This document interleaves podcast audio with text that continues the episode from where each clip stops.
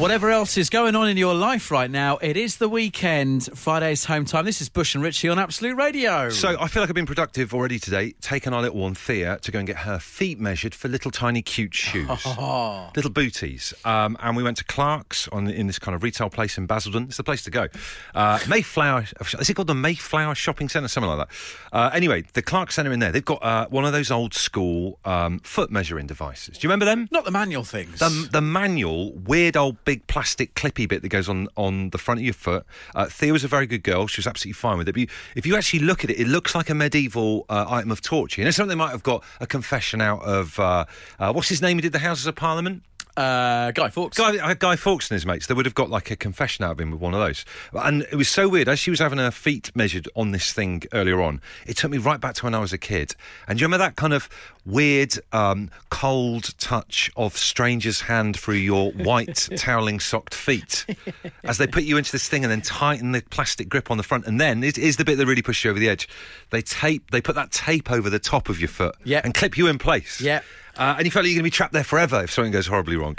Uh, and I don't know, I, I don't know if anyone else has got, I'm actually sweating even thinking about this, if anyone else has got the same trauma from foot measuring items or devices from back in the school days, then maybe we need to start a self-help group. Uh, I went to Clark's in Eastbourne and they had a machine and it was like one of those things from a sci-fi movie where like walls closed in from either side and the back and the front. Like and in Star Wars when they're like trapped in the garbage exactly compactor. Exactly that. And I, I used to think, if this doesn't stop, my feet are about to get absolutely crushed. It's horrible. As it turns out, it always stopped, and there was no fault with the Clark's measuring machine, but it did scare me. I think there's a link between those measuring machines, walls coming in on the side, like you've just been saying there, and, you know, when you go and get your your, um, your blood pressure checked at the doctor's. Yes. Similar thing. Yeah, yeah, yeah. It's talking about those old foot measuring machines. You remember those things? A little bit like medieval torture chamber uh, gizmos you have in most shoe shops at the moment. Our daughter went on one earlier on and she was brilliant, very brave about it. Used to scare the life out of me. Were you scared of these things? Uh, I definitely was. Uh, Chris is saying that we have gone back to the eighties a little bit. We're, well, we definitely have because we yeah. we were both children of the eighties. But Chris says, I'm pretty sure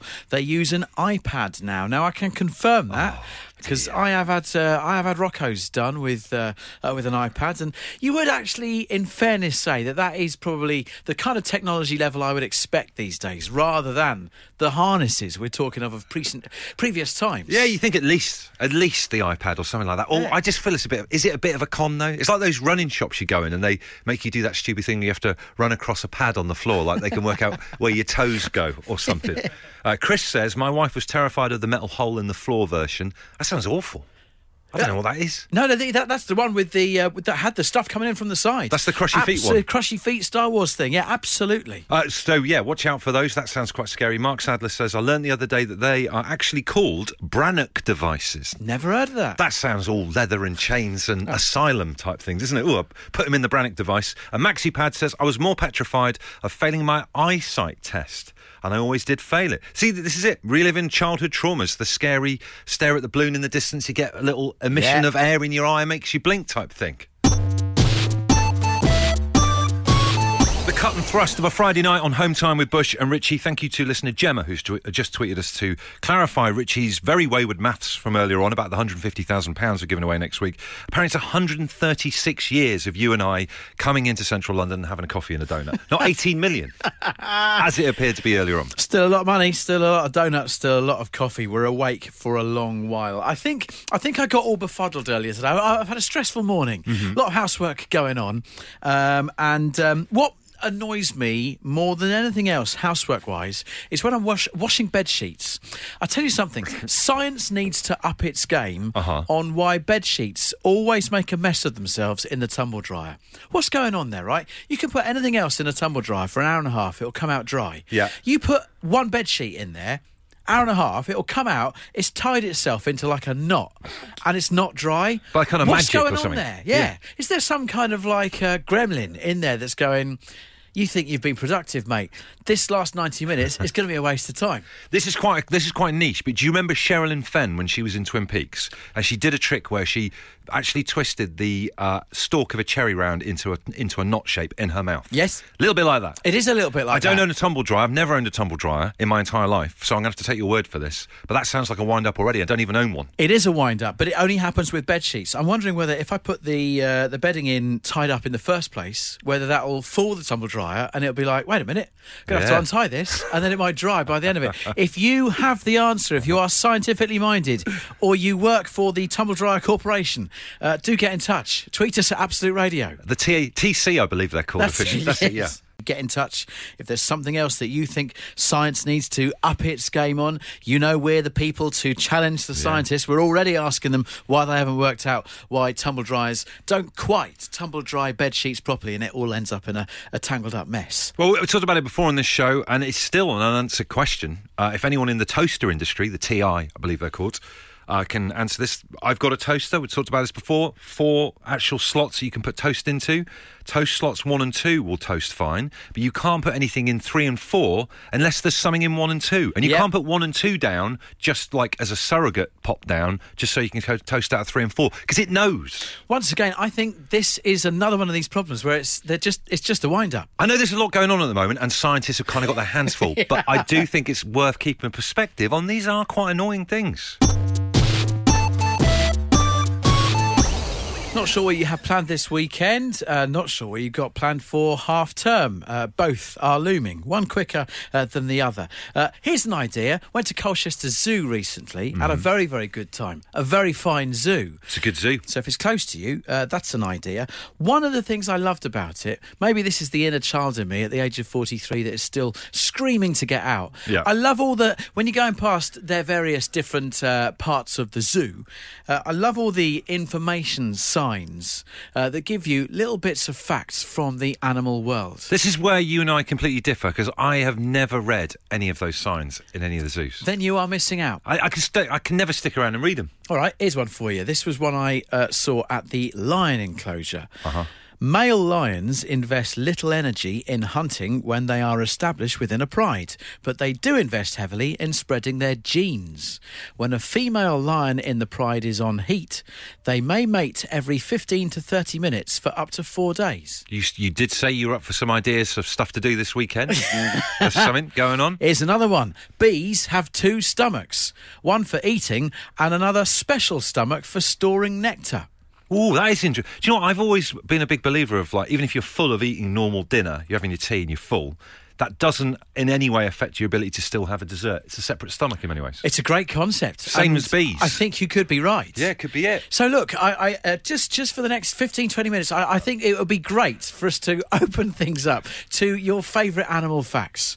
Uh, I, I love them. They, they, you know, I've just educated you. I, I genuinely feel educated. So let's let's do some more educating of Bush, because he doesn't read any of the things as you go around the zoo.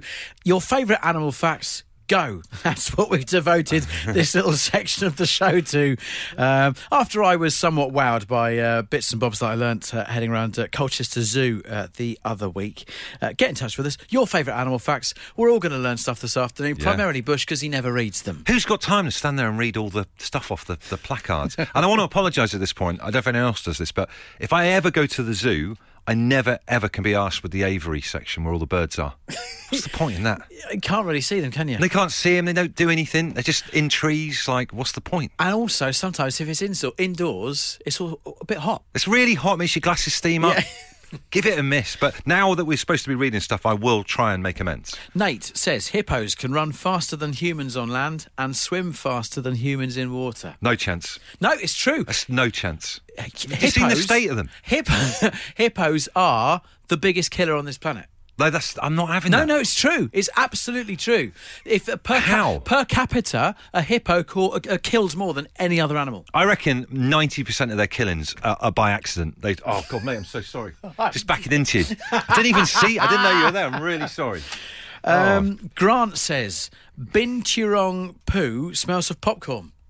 It's a made-up animal, so no idea. No, he's got a picture of it here. It looks like a black fox. Does it? Yeah. Okay, fair enough. Don't want to re- don't want to really get um, close enough to uh, find out whether Grant's right or not. It does sound a bit weird, doesn't yeah. it? I've heard a fact about foxes, uh, but I, I'm, I'm not one hundred percent sure this is true, so whether it would end up on a plaque in Colchester Zoo, I don't know. But well, it, whether a fox ends up in a zoo, to be honest, is another question. Imagine that, going to a, yeah. twenty quid to get into a zoo and the first enclosure is a fox enclosure. That's see p- something that you can see in your back garden. Pulling, pulling someone's uh, recycling bin around. It's like, this is absolutely terrible. But uh, all the time I thought that they are fighting outside our house in yeah. the night time, and you, and you think, wow, the fox world's like um, nineteen twenties New York. They're always like bumping each other off and fighting and stuff like that. It's not fighting, they're um, at it.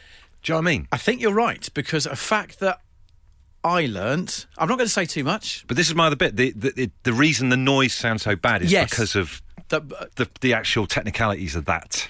I was going to say one word and then we'll just leave it there. Yeah. Barbed. Yep. There's no need for it. Uh, some animal facts still pouring in, to be quite frank, um, after uh, I told you about my trip around the zoo. Uh, I was one of these real tourists that was taking pictures of placards oh, uh, with dear. animal facts songs. I'm like, oh, wow, that's really cool. I gotta quite why I took pictures, I've no idea. I, I think that is peak dad behaviour. You know, when you just want to kind of get round, right, we're in the we're in the lizard bit, they're all hiding under rocks, this is boring. But come on, Dad, get a move. I know Dad wants to read all the, all the different bits of information. Peak dad. Uh, Neil says... Uh, this This is, this is an interesting rhino one. Rhinos communicate by doing a poo. I guess that is an interesting way of kind of having a chat, isn't it? Do you know what I mean? Also says they have very small brains. Uh, whether those two things are linked, I'm not sure. I think if their brains were bigger, they'd, they'd realise the futility of what they're doing. Cheryl says, boy seahorses get pregnant and give birth. I think I might have heard that one before, actually. I mean, you, you would imagine if they get pregnant, they do also do the birthing as well, but... Um... Incidentally, whilst we're talking about this, this has just popped into my mind. My friend Jeffrey Duggan from school actually got his question read out on The Really Wild Show, and it was it was put to Chris Packham. Can you remember his question? His question was, and we absolutely murdered him for this at school, and I still literally don't let him forget about it now, uh, he asked, can kangaroos swim? What was the answer? I can't remember what the answer is, but it's, it's, it's a depot animal fact. Uh, we're going to stick a song on, we'll tell you. Bush and Richie here with your Friday afternoon Hometime Show. Uh, this time yesterday, we were about to see how quickly it was uh, possible to eat a chocolate orange on the show.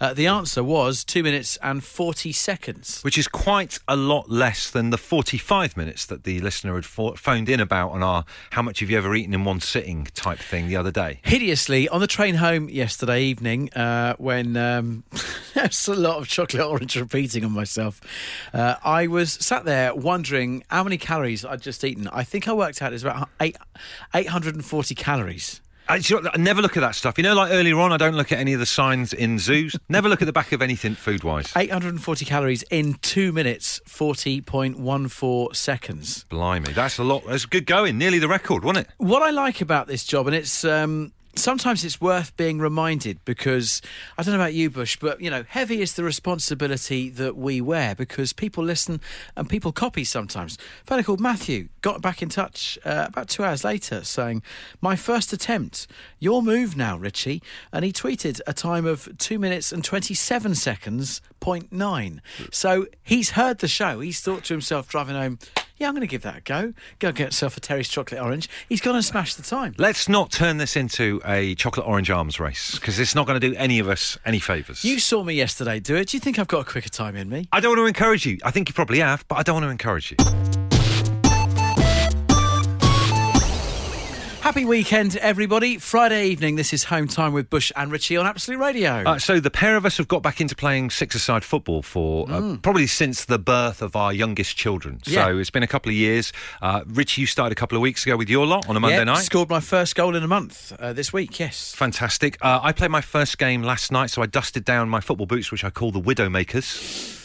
And they did make some widows. Four goals in my debut did last night. Did they really? Which, wow. Which is an amazing thing, but I ache more than I've ever ached. I'd forgotten about two things about playing football when you get over forty. First of all, um, aching the next day. Yep. I feel almost incapacitated by aching. I'm walking like John Wayne. And it'll be worse tomorrow. It'll be even... Thanks, brilliant. That's, that's good to know as well. And secondly, not being able to sleep. Yes, oh my goodness me. I was still awake at three o'clock this morning. I was thinking, what, am I buzzing just off the adrenaline? Do you know what I would love to make? And we do have a high-standing green wheelie bin in our back garden. I need to get an ice bath. Yeah. It, it works for the Premier League football players. Yeah. As far as I can tell, you just fill it with cold water and a few bags of, uh, I don't know, ice cubes, and then that will make me back to normal body temperature, I That's think. That's the thing, yeah, and I think it's good for your muscles as well. Yes. I'm going to, I'm, do you know what I'm going to do it? If anyone else, anyone else made an ice bath, or is it you only get them at sports institutions? Good question, because what I'd like to know is how do they get out of them? All right, because if yeah. you're you're in there with all the water, right, and you're standing in there, how do you then climb back out? Because I can understand you've got, like, steps in. How yeah. do you get out? I, I think either you give a good shout to the neighbour and see if they can t- reach down and pull you out of there, or maybe when you're done, just tip it over and just spill out. But there, it works if you're in the, you know, the surroundings of a football training complex. But if it is your neighbour over the fence, you're saying, Bert, yeah. hello? Help, I'm in, I'm stuck in again.